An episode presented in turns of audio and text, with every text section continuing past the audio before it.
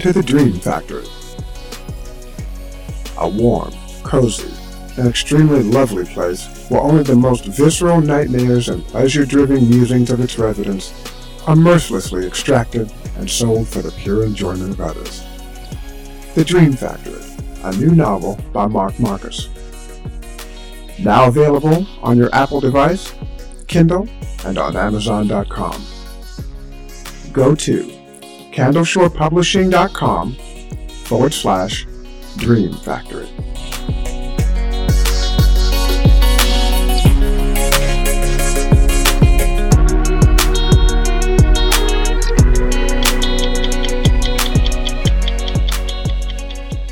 You've heard a lot about the Dallas hospital that treated Thomas Eric Duncan, the first Ebola patient diagnosed in America. But you've never heard what actually happened from the people who fought for his life at the risk of their own. You're about to meet four nurses who treated Duncan from the time he came into the emergency room to the moment that he died. The staff had been blindsided by a biomedical emergency that burst into their ER like a wildfire.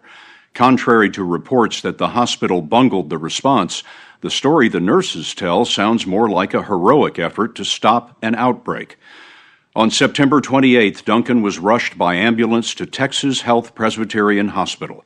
He was isolated in a separate section of the ER, and nurse Sidia Rose, starting the night shift, was briefed on the special precautions required for what they now suspected was a case of Ebola. I went over and met with the nurse who gave me a report. She also went over the protective wear that we would be wearing that night. Um, she gave me, you know, finished briefing me on what was going to happen, and I, um, I literally burst out in tears. Why? It's very scary. I, I knew about Ebola, and the only reason I do, it's because I've been just researching it on my own. Since January, I kept hearing the word popping up in the news, and um, I just wanted to find out about it. When our supervisor said that we had a potential Ebola case, I don't want to call it calamitous, but there was a lot of concern. Um, people became very vocal. Um, it, understandably, it's like it's the boogeyman virus. Emergency room nurses Richard Townsend and Krista Schaefer made sure that Sidia Rose was suited up properly. As per the hospital's protocol, she worked with Duncan alone, with Townsend watching over her. When you went to approach Mr. Duncan for the first time, what did you do? How did you prepare for that? I gathered myself together. I um, put on my protective wear, and I went in and um, introduced myself to him and you know, just let him know that I would be the nurse helping him tonight. What were you telling yourself? Um, as I was, I was very frightened. I was, but and I just dried my tears, rolled down my sleeves, so to speak, and um, went on about my night. But why do you go in there? Why don't you say, you know, this one's not for me? As a nurse, I understand the risk that I take every day I come to work, and he's no different than any other patient that I've provided care for.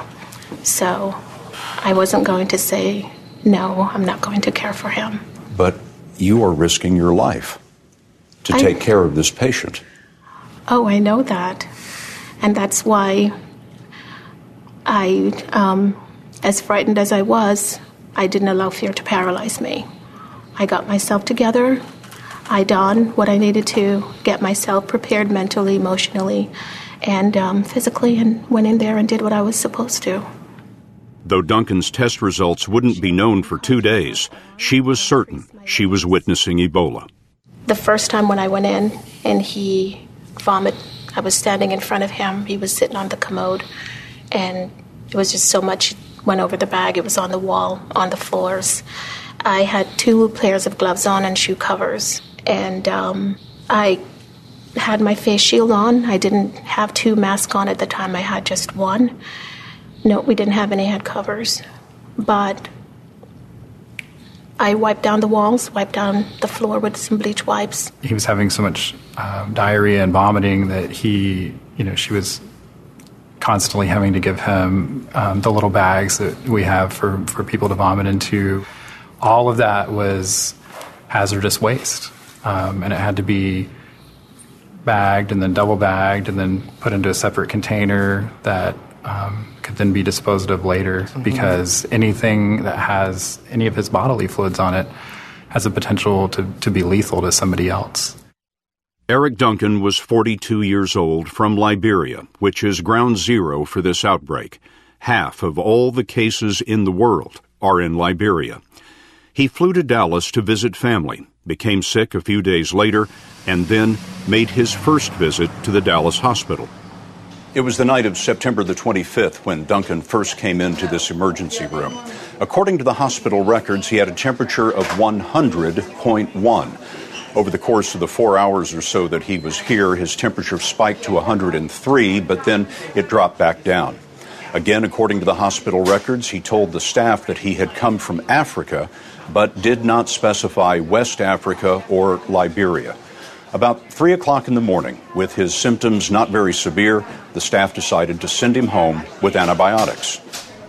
But three days later, he was back in the ER, gravely ill and about as contagious as he would ever be.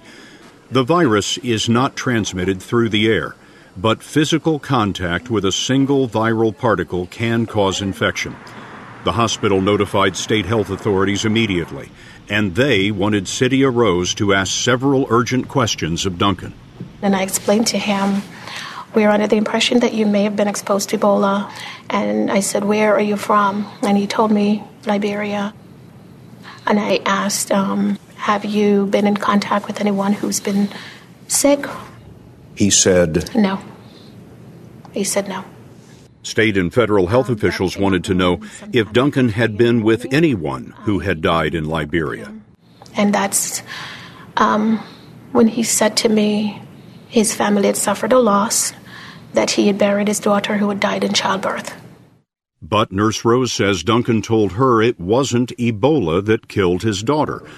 Rose told us that she reported this to the Texas Department of Health, but then Duncan denied his own story when he spoke to those officials. What information was it that he denied to the health officials? About his travels, about his um, him burying his pregnant daughter who had died in childbirth. He denied that. He said that's not true. So he wasn't honest with them? Yeah. This is Nurse Richard Townsend, who dressed in the protective gear that was recommended by the CDC at the time, just as Sidia Rose did. Was any of your skin exposed? At that time, I, it was just the gown I was wearing. So, yeah, but not my hands, not my legs. My my face, I had my face shield on, with the mask with the face shield. So your neck was exposed? Yes. So the CDC protocols that you would have looked up the day he came into the emergency department were, in your estimation, deficient? Yes. Yes. yes. On September 29th, Duncan was carried from the emergency department to intensive care. Nurse Nina Pham, who was involved in the transfer, would become the first person to catch the virus in the United States. It took 48 hours to get Duncan's positive test results, and by then, the hospital on its own had equipped the staff with suits that allowed no skin to be exposed. It would be another three weeks before the CDC made this its new standard. Then, the hospital moved out all of the patients in medical intensive care and reconfigured the 24 bed unit for just one patient. It was a strange scene for ICU nurse John Mulligan. By the time I came in, they had already received the Tyveks, the PAPRs. So we had the full hazmat gear that people are used to seeing. Is this the full suit? This is the full suit, yeah. Um, there were always two of us in the room at all times, and we were designated two people to be in there. Mm-hmm. I've been in healthcare for nearly 20 years, and I've never emptied as much trash uh, just from the waste of, of his constant diarrhea mm-hmm. um, that he was having was was remarkable. Um, and we had these longer surgical type gloves on. They were taped to the Tyvek suit, full headgear with a um, a circulator with a HEPA filter that would plug into the back. And the first time I got out of that suit, it literally looked like someone had pushed me into a swimming pool. I Absolutely. was drenched. They were working 16 to 18 hour days spending two hours at a time in Duncan's room. And we held his hand and talked to him and comforted him because his family couldn't be there. You held his hand through the spacesuit. I did. He was glad someone wasn't afraid to take care of him. Yeah. And we weren't. I have nothing but respect and admiration for everyone uh, that was involved in his in his care. You know, I, everyone has someone in their lives that that they that they love and they care about. I have a five year old and a three year old, and my wife is pregnant, and the mortality rate for pregnant women with Ebola is, is essentially 100%. But, Richard, why don't you go to the administration and say, you know, I'm sorry, but my wife is pregnant? People were allowed to um, request not to be um, tasked with his with his care. But we asked for volunteers. Everyone e- volunteered. Everyone was a Every volunteer. Person, Everyone housekeeping, respiratory, physicians, nurses. But despite all the volunteers, Duncan grew worse. An experimental drug wasn't helping. Early Saturday morning, he had become very critically ill um, and was placed on a respirator. He was intubated. He was intubated. Tube down his throat. Tube down his throat. He had a um, dialysis catheter placed because his um, he was not making the urine that he needed to. He was heavily sedated, and he had tears rolling down his eyes, rolling down his face, and not just normal watering from a sedated person. They, this was in the form of tears. And I grabbed a tissue, and I wiped his eyes, and I said, "You're going to be okay. You just get the rest that you need. Let us do the rest for you." And it wasn't 15 minutes later, I couldn't find a pulse. And I lost him. And it was the worst day of my life. This man that we cared for, that fought just as hard with us, lost his fight. And his family couldn't be there and we were the last three people to see him alive. And I was the last one to leave the room. And I held him in my arms. He was alone. Sidia, you spent perhaps the most time talking with Mr. Duncan, and I wonder what you think people should know about him. He was very kind and very appreciative. Even something as simple as me just giving him cold washcloth to cool his face down because his fever wasn't breaking. Even that he was grateful for. He told me thanks. Within days of Duncan's death, nurse Nina Pham was admitted to the hospital with Ebola. When Nina became sick, that must have sent a lightning bolt through the staff because wow. now it's one of you. I thought someone was playing a cruel joke. Yeah. Until I finally looked at my phone and saw the missed text messages and the voicemails and turned the news on and went, oh my goodness. Then, four days later, nurse Amber Vinson fell ill. Both nurses have since recovered. This is Nina Pham leaving a hospital on Friday. But many on the staff still wonder whether they could be the next patient.